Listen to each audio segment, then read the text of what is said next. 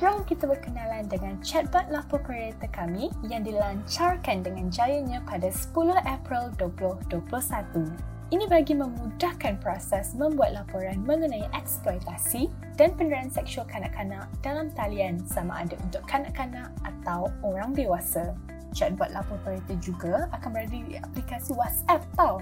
Beroperasi dari Isnin hingga Jumaat dari jam 12.30 hari hingga 8 malam bagi chat dan beroperasi 24 jam tau bagi staff report.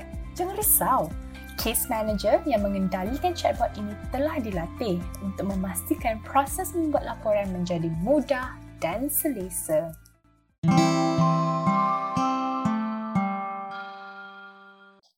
Okay, welcome everyone. Good evening. This is Monsters Among Us final series of our live sessions.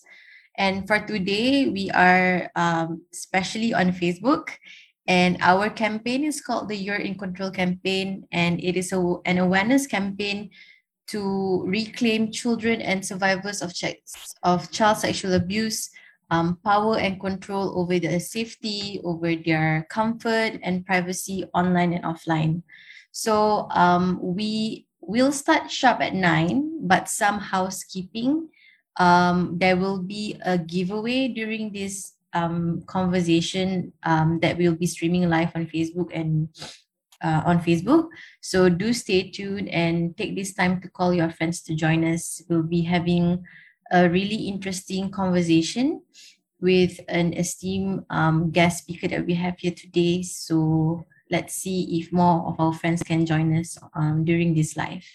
Also, feel free to um, interact with us in the chat section um, if you have any direct questions, we will be um, more than happy to address them in our conversation tonight.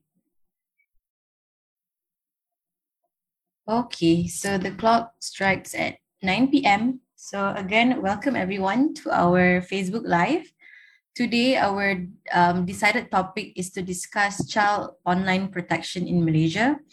And before we begin, um, some of the contents today may be triggering or may be overwhelming to some, so do take this as a trigger warning.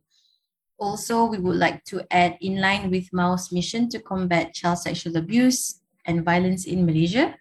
Um, our NGO Monsters Among Us have set up um, Lapor Predator, which is an online chatbot that everyone here in Malaysia can use to report any suspected abuse of sexual violence involving children.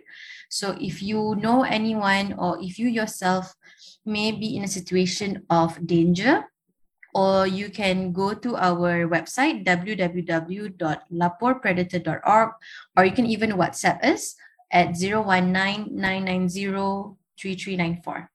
So you can always reach out to us for any cases of child sexual abuse.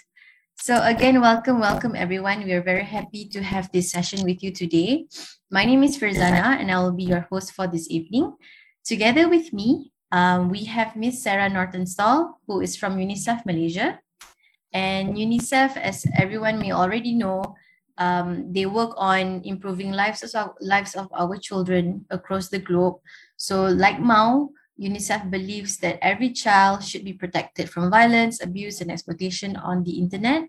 And we have to collaboratively work together with local organizations as well as international ones to develop better strategies and initiatives to promote um, safety for our children in general. So, together today with Ms. Sarah, hopefully, we'll be able to shed some light on this issue in Malaysia.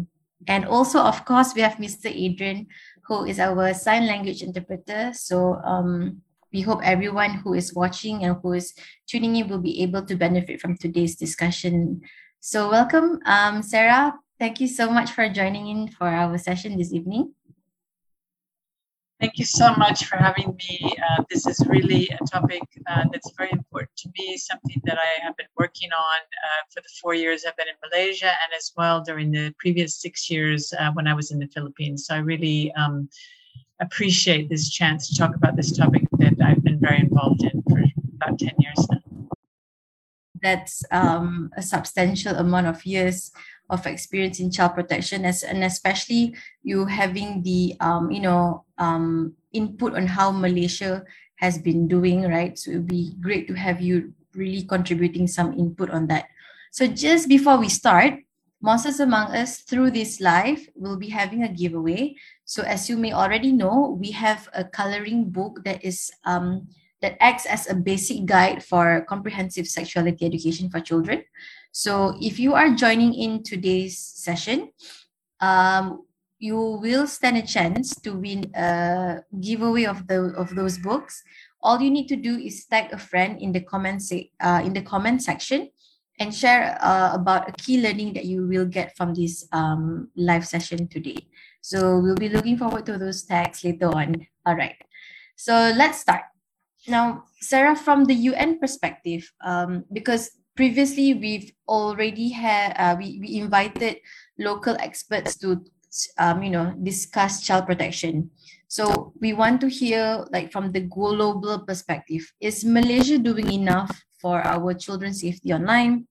And of course, when we talk about what's enough and what's enough, we want to also understand about the accountability when it comes to our children's safety. Who should we put uh, hold accountable in providing the best protection for our children and probably um, to develop more critical um, child right defenders out there or even parents who have children themselves. What are the important questions for us citizens to throw to our uh, people in power to understand where we are at in improving online protection for our children?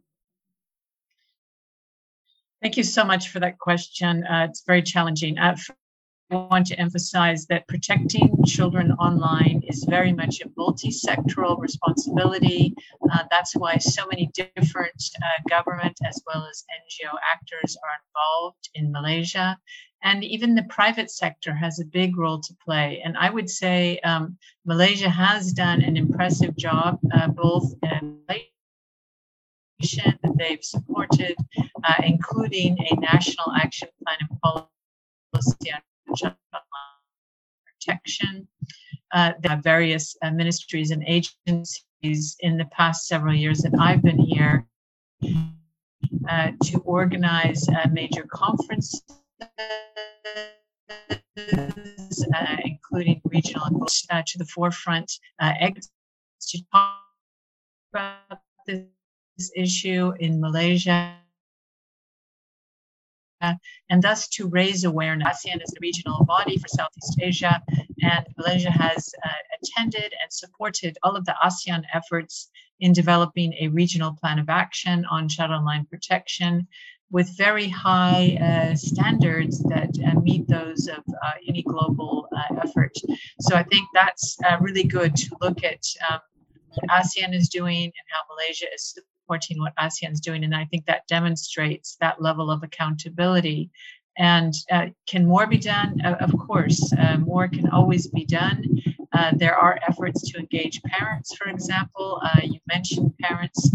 Parents have a critical role to play as well, and thus uh, the government has been making efforts in Malaysia to reach out and involve parents more, helping parents to understand uh, the risks and threats that children might face online and how they can better protect them, their children and empower them.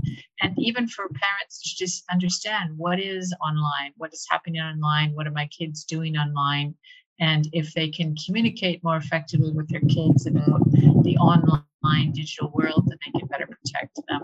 Um, I think those are some of the key things uh, I, would, I would emphasize.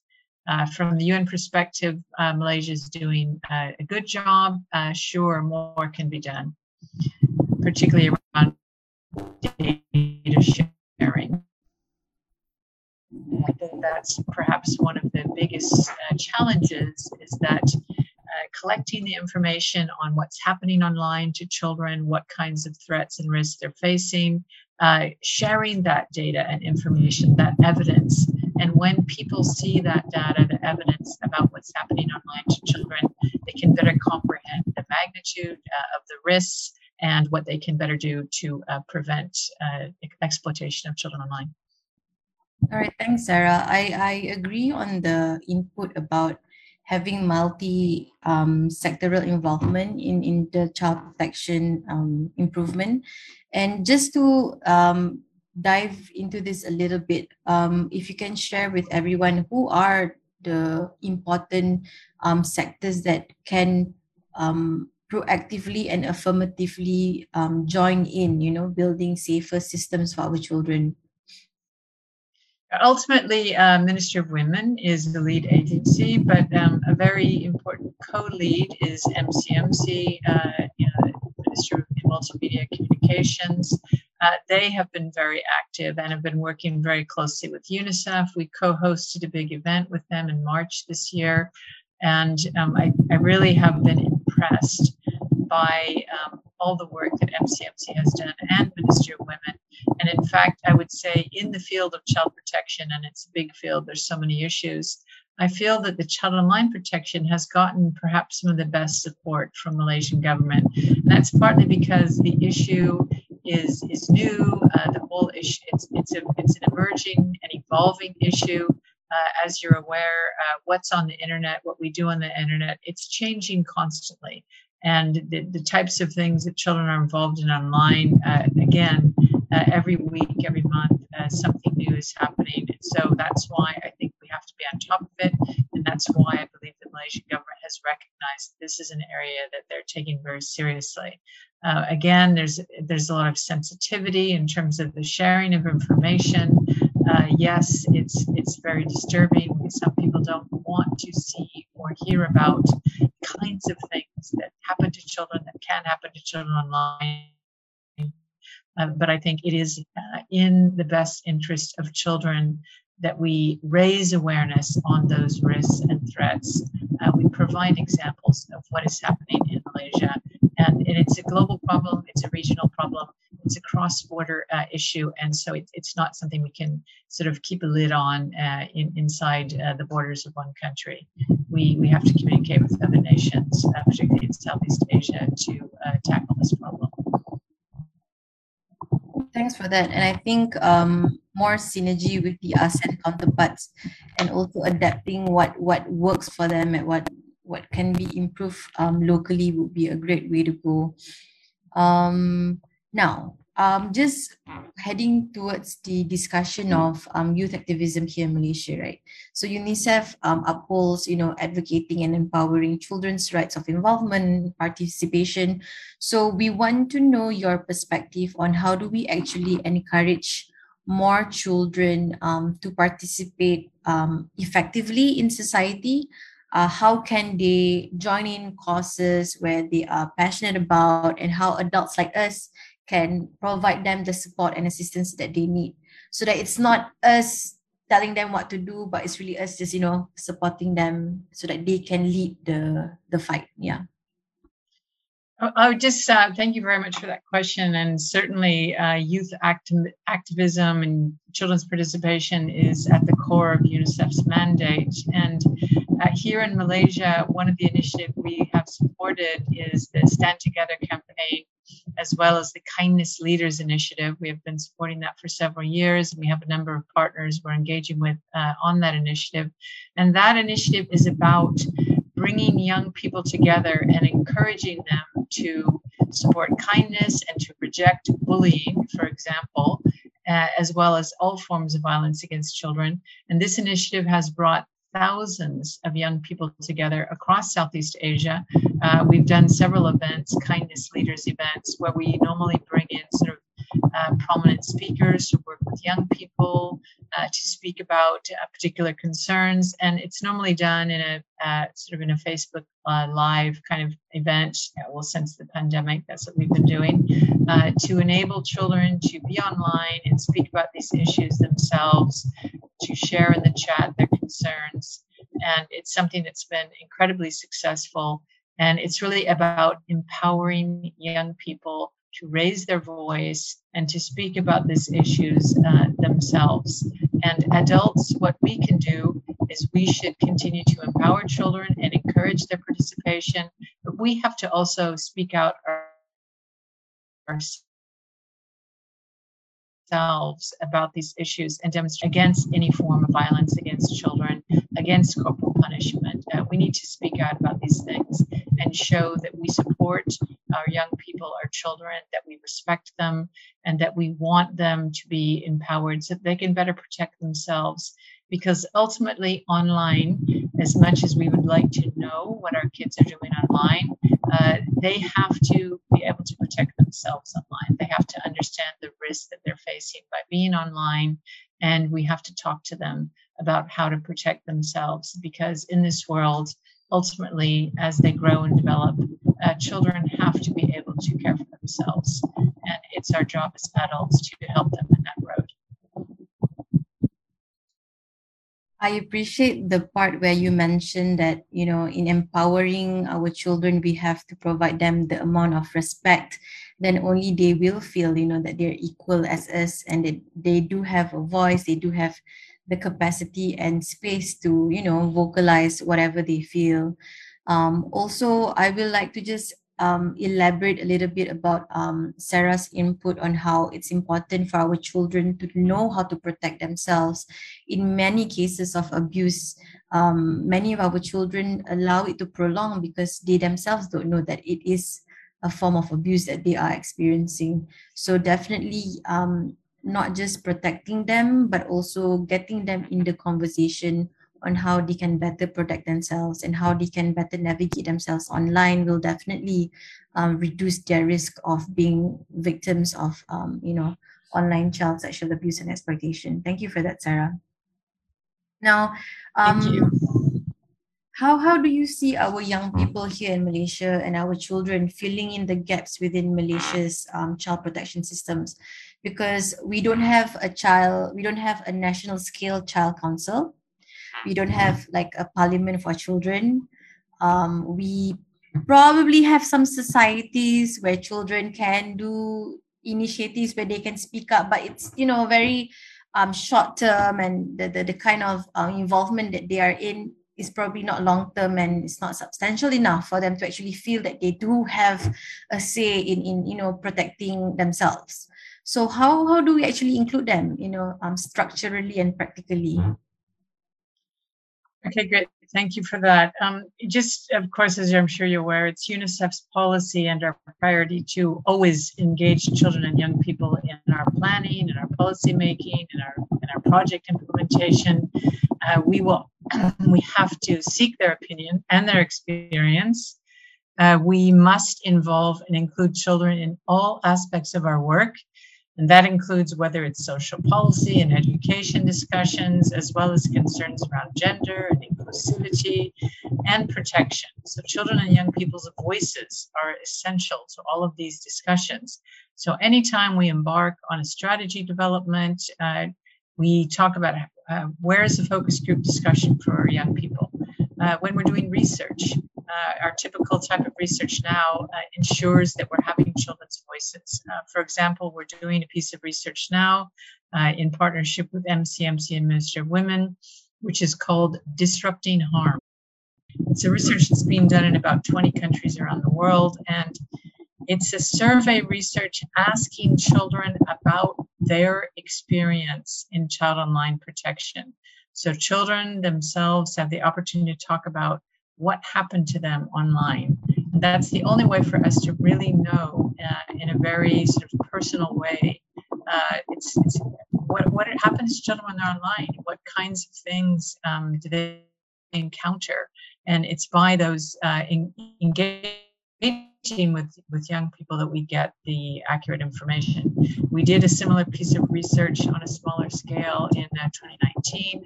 It's called Our Lives Online, a piece of research about uh, children in Malaysia, uh, as well as a number of other countries in the region. And it was really um, quite shocking to see uh, that children online, uh, many experience something like 40% experience something so bad that they didn't want to talk about it with anyone else. Uh, many people, many children encountered strangers online who they subsequently met in person. And again, that's uh, troublesome because uh, people can deceive and disguise who they are online. And then if you agree to meet them in person, uh, you're putting yourself at risk. So all of these things we know are happening in Malaysia, as in all over the world, they're happening. And so we, we have to get that information though directly from children, and it's their experiences and their voices that will inform our policy and, and guide our policy so that we're uh, doing things in the best way, in the best interest for children. Thank you for that. And yeah, I think Malaysia really um, needs to um, quickly, um, you know, find ways to involve our children more um, effectively because on I think on the research and um, like you know strategy strategy development level probably um, big and more established organizations know the importance of child participation but even in schools right do we actually um, provide that safe space for children to be able to you know um, provide feedback or you know is it like a more authoritarian um, culture that we have here in malaysia so definitely those are some um, input from Sarah that we can try our best to inc- in, incorporate within our own capacity. So even as those who are here um, belonging in youth-led organizations, um, as much as we're youth led, we also must include the voices of, of our children. So having opportunities like having um, a board of children advisors or having focus group discussions, like mentioned earlier, would be definitely at least a starting point where we can include our children's voices in our advocacies and initiatives. Um, I appreciate your feedback. Thank you, um, Sarah, for that. Um, Okay, for our next question, we want to understand some sensitivities with the different countries, um, different countries' responses to child protection, right?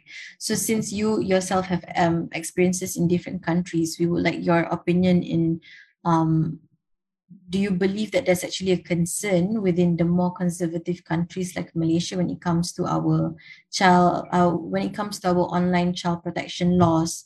Because um, there's a fine line between um, safe content on, online and also dangerous um, content online. And what makes something safe not to be censored and what makes something worthy of to be censored it's very dependent on the politics and also sensitivities of certain countries right? How do we find that right balance? What what determines what's safe and what's not safe then when it comes to censorship versus online protection for our children? Okay, thank you for that. I think that it is uh, one of the most important uh, questions when you're talking about child online protection, noting that uh, the internet is so incredibly valuable for everyone and including children. There is such a wealth of information and resources that are available online. You know, I also have uh, children. I remember when they were teenagers, and just uh, how it empowered them to be able to be online. They could learn about medical problems and concerns about, they could learn about political situations. All of this they're able to do themselves and they were able to learn how to navigate and access information. That is a wonderful thing that just through that tool of the internet that uh, children's eyes can be opened they can uh, be exposed to so much important information they can learn online. So that's why censorship is dangerous because we may limit their access to all of those valuable tools and resources and information that uh, those of us who grew up in the era before internet we didn't have that we didn't have that opportunity um, so therefore, you know, we recognize the risk of censorship. However, uh, we also know, I'm sure all of us who go online uh, are aware that when you go online, even if you don't want to see it, there is very uh, inappropriate content uh, available that children may see. You know, there is um, very disturbing uh, violent content, there's disturbing sexual content that is not appropriate for children. So those, uh, those are concerns that every parent, every adult has about knowing that what children are going online. And also, uh, we know in social media that there are uh, strangers who can become predators online, and that is a huge and particular problem that uh, UNICEF is concerned about. And trying to prevent those predators from accessing children online is an enormous global problem. And we know that uh, child sexual exploitation, uh, the abuse of children, exploitation of online is a multi billion dollar industry. And so it's not something that we can uh, disregard lightly. We have to appreciate that this is a criminal industry uh, which uh, is very pervasive and it's very difficult because of the nature of the internet uh, and the dark web particular to, to capture these perpetrators. So these are these two different things the value of the internet, the importance, the wealth of information and resources, and then the risks and the danger of children being online. So, what I recommend is again that children need to be made aware and understand uh, about the risks and threats that they could face online, and that you know adults need to have a role uh, to inform them and to make sure that they avoid those risks and threats as much as possible. And again, it's about communication, about children understanding uh, what is there, but it, it's also part of a bigger problem that children and young people face. They go through periods of maybe, maybe experiencing depression, uh, experiencing uh, a lot of problems that adolescents normally uh, feel, lack of self confidence. And unfortunately, the internet uh, can be a trap for children who are feeling those senses of insecurity, depression, psychological uh, concerns, and they may be more vulnerable. Those children are more vulnerable to those perpetrators online. So, again, that's why involving parents in child online protection is so essential. Thank you, Sarah. Um, a slight intermission. Uh, we are hearing some noise from your background. I suspect it could be like a fan. Um, if you can just uh, uh, attend to that for a bit. Um, thank you. Also, um, just to um, share a little bit from Sarah's input on um, the, the, the balance between the value of information that children can access through online and also understanding what the dangers are. I can definitely resonate with that because the team in in in Monsters Among Us, we often get questions by parents, and then they say, you know, if the internet is so is so harmful, then probably we should just you know um, block children from using all social media. We should you know just allow them to utilize the internet just for classes, and that's it.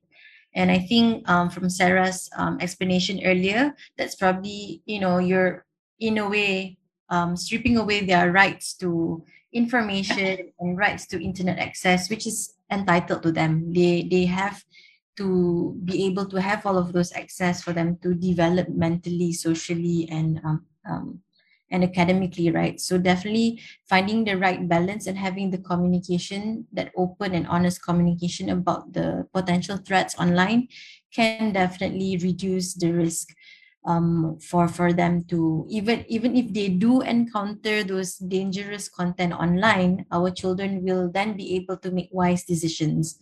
Okay now i see something inappropriate. What do i do with that um, content? Or what do i do with this kind of behavior online? Do i block do I report this to my parent or to my teacher, or do I engage in the conversation? So, those are the kind of critical thinking that we want to train and develop in our children so that they themselves can take control over their safety and um, privacy on social media. Um, now, in Southeast Asia, especially within countries such as Singapore, Thailand, Cambodia, and Malaysia, studies have shown that one of the most prevalent online um, child sexual exploitation cases involves grooming, online grooming. And within online grooming, an, an, an identified problem is compensated dating, whereby children don't believe themselves to be victims, and communities, um, either the police, authorities, even parents and teachers themselves, sometimes see children as voluntary, voluntarily engaging and consenting to those online sexual activities. Um, so how do we address this? Um, how how how do our laws here in Malaysia address this? Are our children considered victims, or are they also considered criminals because they engage in social in online sexual activities? Or how do we go about this, Sarah?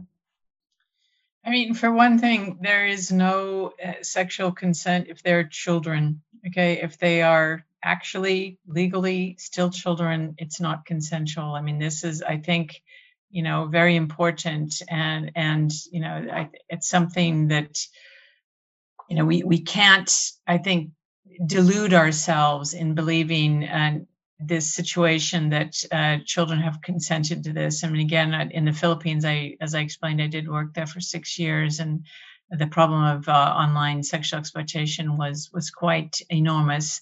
And there was an assumption because there there was a lot of um, terrible exploitation of children through video imagery of children involved in uh, sort of just exposing themselves, etc. And a lot of people assumed that because there was no actual physical touching, that children weren't uh, impacted or damaged. But in fact, these engagement in these activities causes lifelong damage to children. Uh, it impacts them in every way and uh, emotionally, mentally. Uh, those images uh, of them online are there forever. Uh, they they can be uh, in you know perpetuated. They can be shared, as everyone's aware, millions of times. And so it's it's it's something that they will never be able to overcome in their lives. So it's to assume that it's consensual when they're still children is, is simply not acceptable. Um, regarding laws, uh, I understand that there are um, laws in Malaysia around grooming. Grooming is recognized as one of the dangerous forms of child online exploitation and, and must be dealt with through legislation that protects children. Uh, and children also need to be taught to protect themselves and to better understand the importance of not sharing private information with strangers. Uh, yes, children are uh, vulnerable to manipulation by strangers online, which is how grooming occurs. And that's why we need to talk to children to help them understand that uh, persons who try to convince them uh, about in engaging in certain activities online uh, are not their friends. They are not truthful and are typically uh, deceptive about who they are, their ages, even their their sex, their gender, and so just children need to be made uh, aware and to be very wary of strangers who would try to befriend them. Sarah, to address the point that you raised about how um, a child's private private imagery or video that have been millions of times shared um, on social media. Recently, we discovered that in Malaysia, there was only 6% of cases out of 15,000 online harassment complaints um, that were investigated by MCMC. Um, we don't want to question about um, why like Malaysian authorities is take, is making it so difficult for cases to be investigated. But probably from the UN perspective, do you have any um, input or some insights as to what's the challenge uh, when it comes to online cases? Why is it so hard to investigate? Why are pictures so hard to be removed online? Why um, why can't um, social media platforms like Twitter and Facebook be more proactively involved in helping our children survivors out there? Okay, that yeah, those are several difficult questions, but in general, uh, there's there's a number of problems. One is systems of prosecution are somewhat dated, and there even were cases in the Philippines where they did not accept digital evidence. You know, it's about changing the court systems to recognize that in this age of internet, there's different kinds of evidence that can be presented, and you know, a, a recognition of the need to train judiciary to be more uh, in tune with the current times and to be more aware of the types of evidence that, that can and should be used uh, to capture and prosecute perpetrators of online crimes against children. Uh, those are some big issues uh, why it's so difficult to capture. I mentioned the dark web. Uh, there's ways, and I'm sure you're aware of it. We read in the paper every day online. Perpetrators can so easily hide. They're, they're, they can go. Um, again, the dark web is uh, practically impermeable. I mean, people can, you know, use systems to manipulate and to reach out to children, and it's very difficult for law enforcement to capture them. I would also say that most law enforcement uh, agencies that I have known over the years in talking about this issue, they feel overwhelmed and understaffed. Uh, if you look at the thousands of potential cases that are brought to them to investigate, they simply um, do not have uh, the manpower to investigate all of those cases. I mean, that's it's really a serious problem uh, because the numbers are are just overwhelming. And so, why are only 6% of cases being investigated here? I'm sure it's simply because they're doing the best they can with the numbers of people they have available to address this. And it's also uh, in most countries, one of the things which is recommended is having a highly trained uh, special unit to address uh, this problem. So it's not just a handful of individuals, but you need to have an entire unit and that they all should be very well trained in the specific techniques. Uh, you need to be working closely with Interpol, uh, with global and regional um, authorities to understand because all this is cross border. It's not something that's just uh, neatly tucked into the borders of uh, one country, such as Malaysia. And if you're not working with Interpol and linked up with other countries uh, across for cross border uh, issues, uh, then you would lose uh, the opportunity of understanding the magnitude and the scale of these these crimes. Thanks, Sarah. I think um, it's even new for me to know that some some countries still have outdated laws where they don't um, they don't allow admission of digital evidence and i think that's very very um, dangerous for our survivors definitely it's not a case to be brought in court if that's the law that you know that's being implemented in those countries.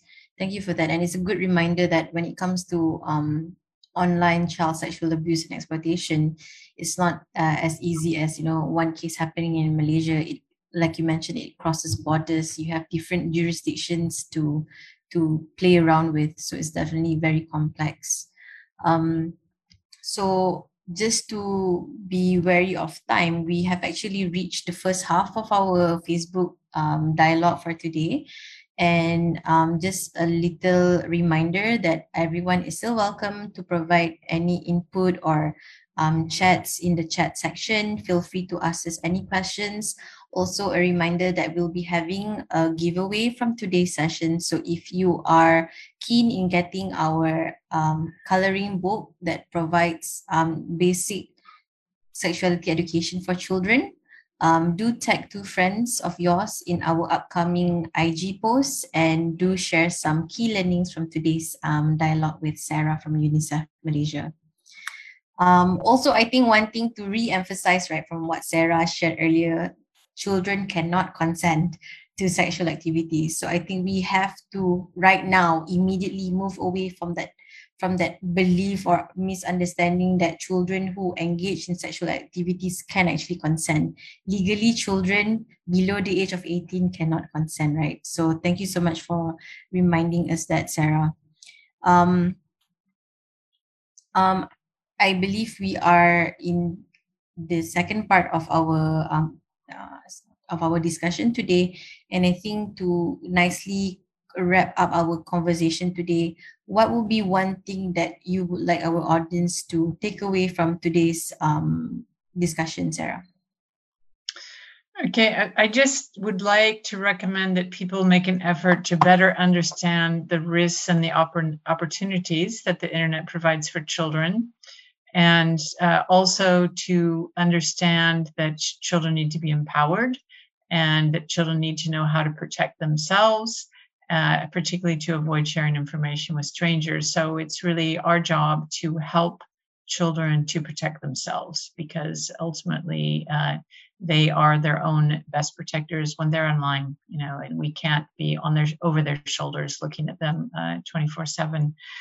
Um, I also feel that um, we need to do more to uh, raise awareness about this issue. It needs to be discussed more openly. It needs uh, the data on the numbers in Malaysia needs to be more uh, in the news. And so I think those agencies who are responsible for uh, sharing news, uh, putting stories online, uh, just just need to talk more about this issue. I think it's a sensitive topic and some people are not comfortable with it, but I think that uh, the more we talk about it, the more people will understand the magnitude of the problem and will appreciate that this is not a problem that is unique to Malaysia, but it is a, a growing problem in Malaysia. It's a growing problem in this region.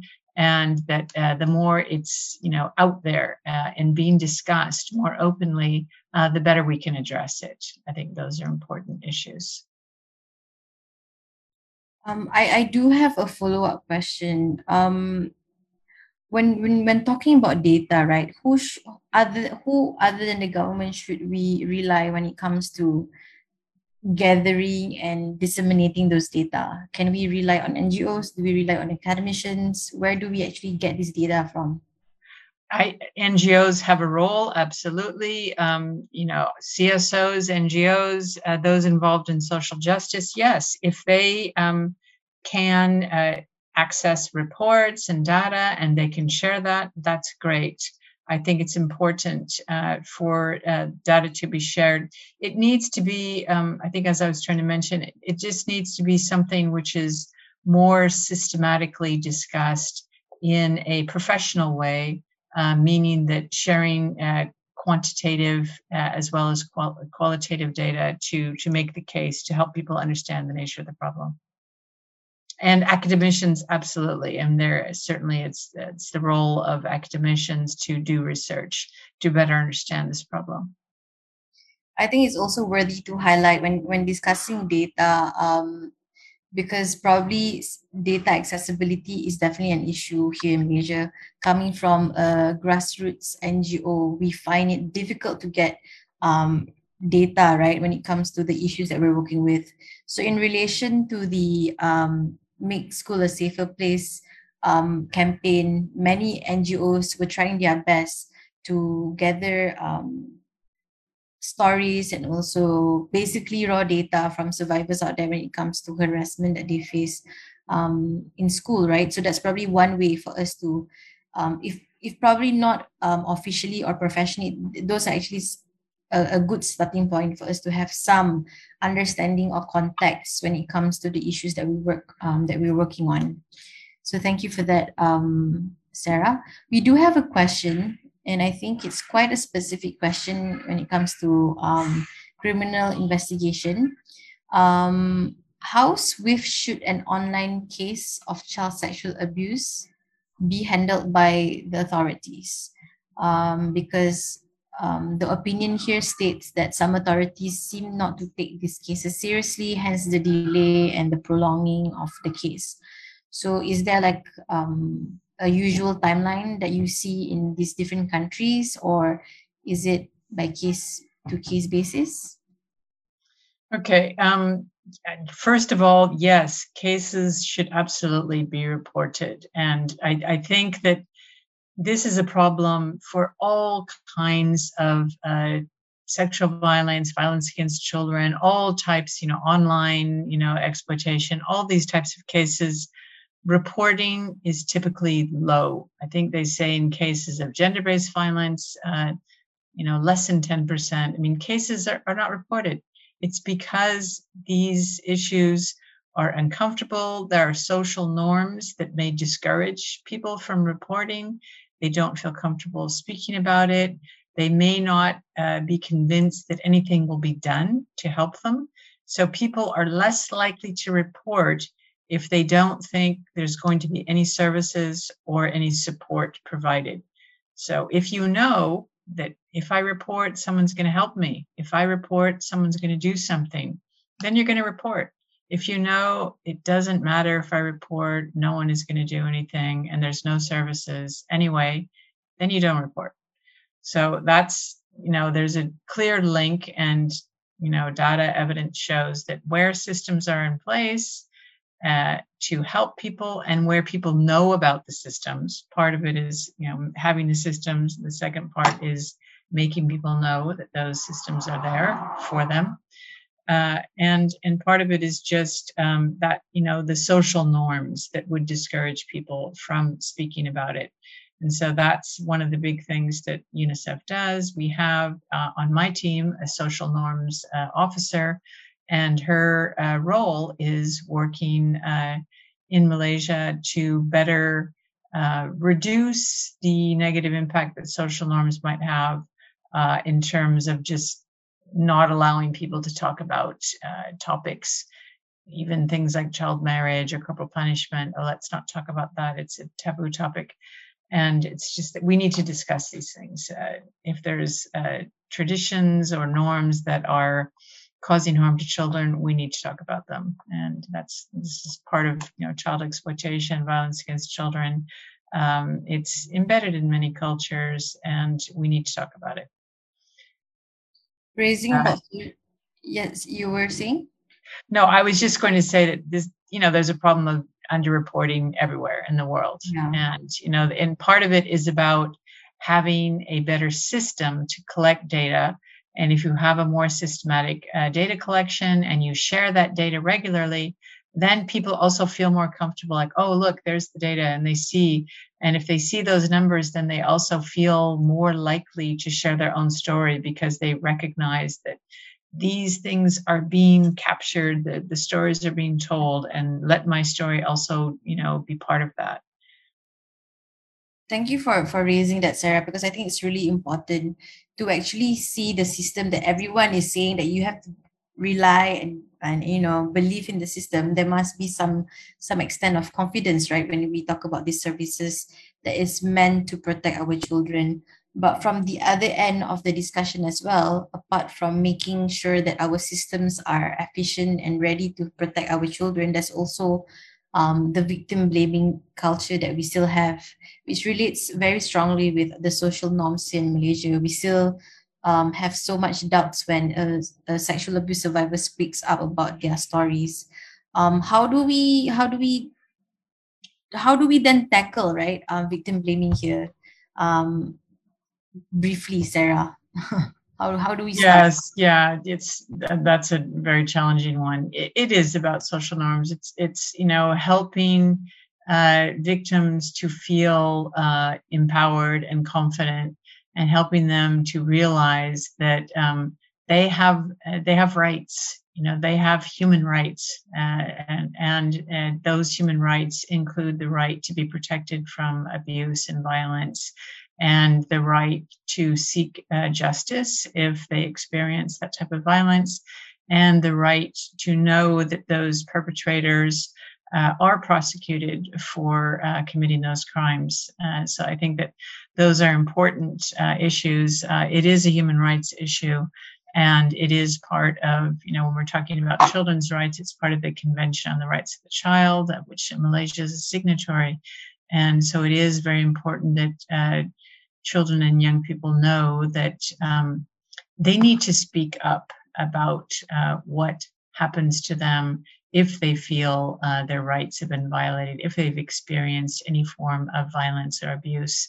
They need to uh, be able to uh, speak about this because only when those voices uh, are allowed to uh, come out and we have the real story can we better address uh, and stop it through policy, through legislation, through service delivery? Uh, and, and the best way is uh, for people to be able to speak up. Just to share, Sarah, because we've um, launched our Lapor Predator chatbot for a few months already, and the common patterns that we see from our cases is that um, even though the children themselves are ready to report their, their cases of abuse online, um, most of the times it's their family members that discourage them to bring this to the notice or to the knowledge of, of authorities. So if, if amongst our audience here today, um, they themselves are experiencing online child sexual abuse exploitation, or they know someone who they love is a victim of C- uh, Oxy, right? What, what, how do you encourage them to take that step to make a report? Or what would your advice be if it's not reporting? How would you encourage children to report? I mean, I think that's part of the whole, eh, you know, empowering children is that, you know, and I and I believe that that's something that's done normally. I mean, education systems need to have comprehensive sexuality education, sexual and reproductive health education that uh, makes children aware of you know, the need to speak out. You know, they they have to know that uh, their body is theirs uh, and that no one else has the right to touch them inappropriately and that they need to be aware of that situation and that if someone does that they have to speak out and they have to report it and so it's really our responsibility when we particularly in you know the formal education system uh, that's the job of the school but at home it's also the job of parents to help children to understand uh, their rights and that uh, they need to speak out if their rights are violated Thank you for reminding us that you know comprehensive sexuality education doesn't stop at you know learning about your bodies.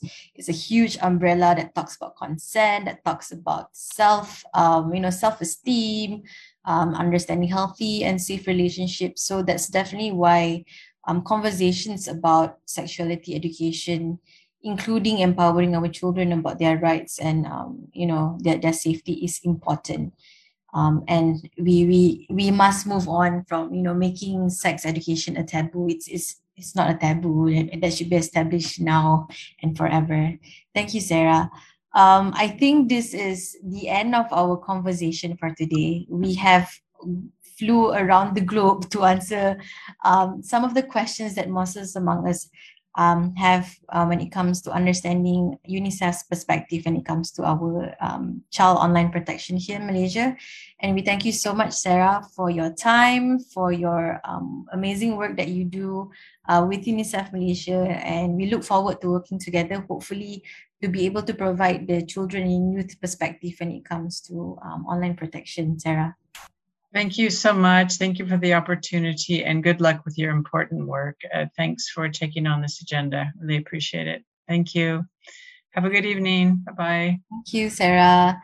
Okay, so we have um, finished our um, Facebook Live for today. Thank you so much, everyone, for tuning in. And again, a last reminder everyone here stands a chance to win our My Body, My Rules coloring book and it is a coloring book where you can learn basic child uh, basic comprehensive sexuality education for children. So do join in our giveaway. You only have to tag two friends in our upcoming post about today's um, facebook live. And you just need to share your key learning from today's discussion. So thank you everyone. Hope to see everyone again in our upcoming events and initiatives. Do um, remember, do remember us if you do encounter any suspected abuse. You can go to laporpredator.org to make a report about child sexual abuse, and we'll be there to support you throughout the way. Thank you, Sarah, again, and thank you, Mr. Thank you for your presence today. A very good evening, everyone. Rest well. Thanks very much. Bye bye. Bye bye. Sila layari laman web kami lapopereta.org untuk membuat laporan kes penderaan seksual kanak-kanak online atau korang pun boleh check tahu akaun Instagram kita orang dekat monsters among us underscore my untuk sebarang pertanyaan.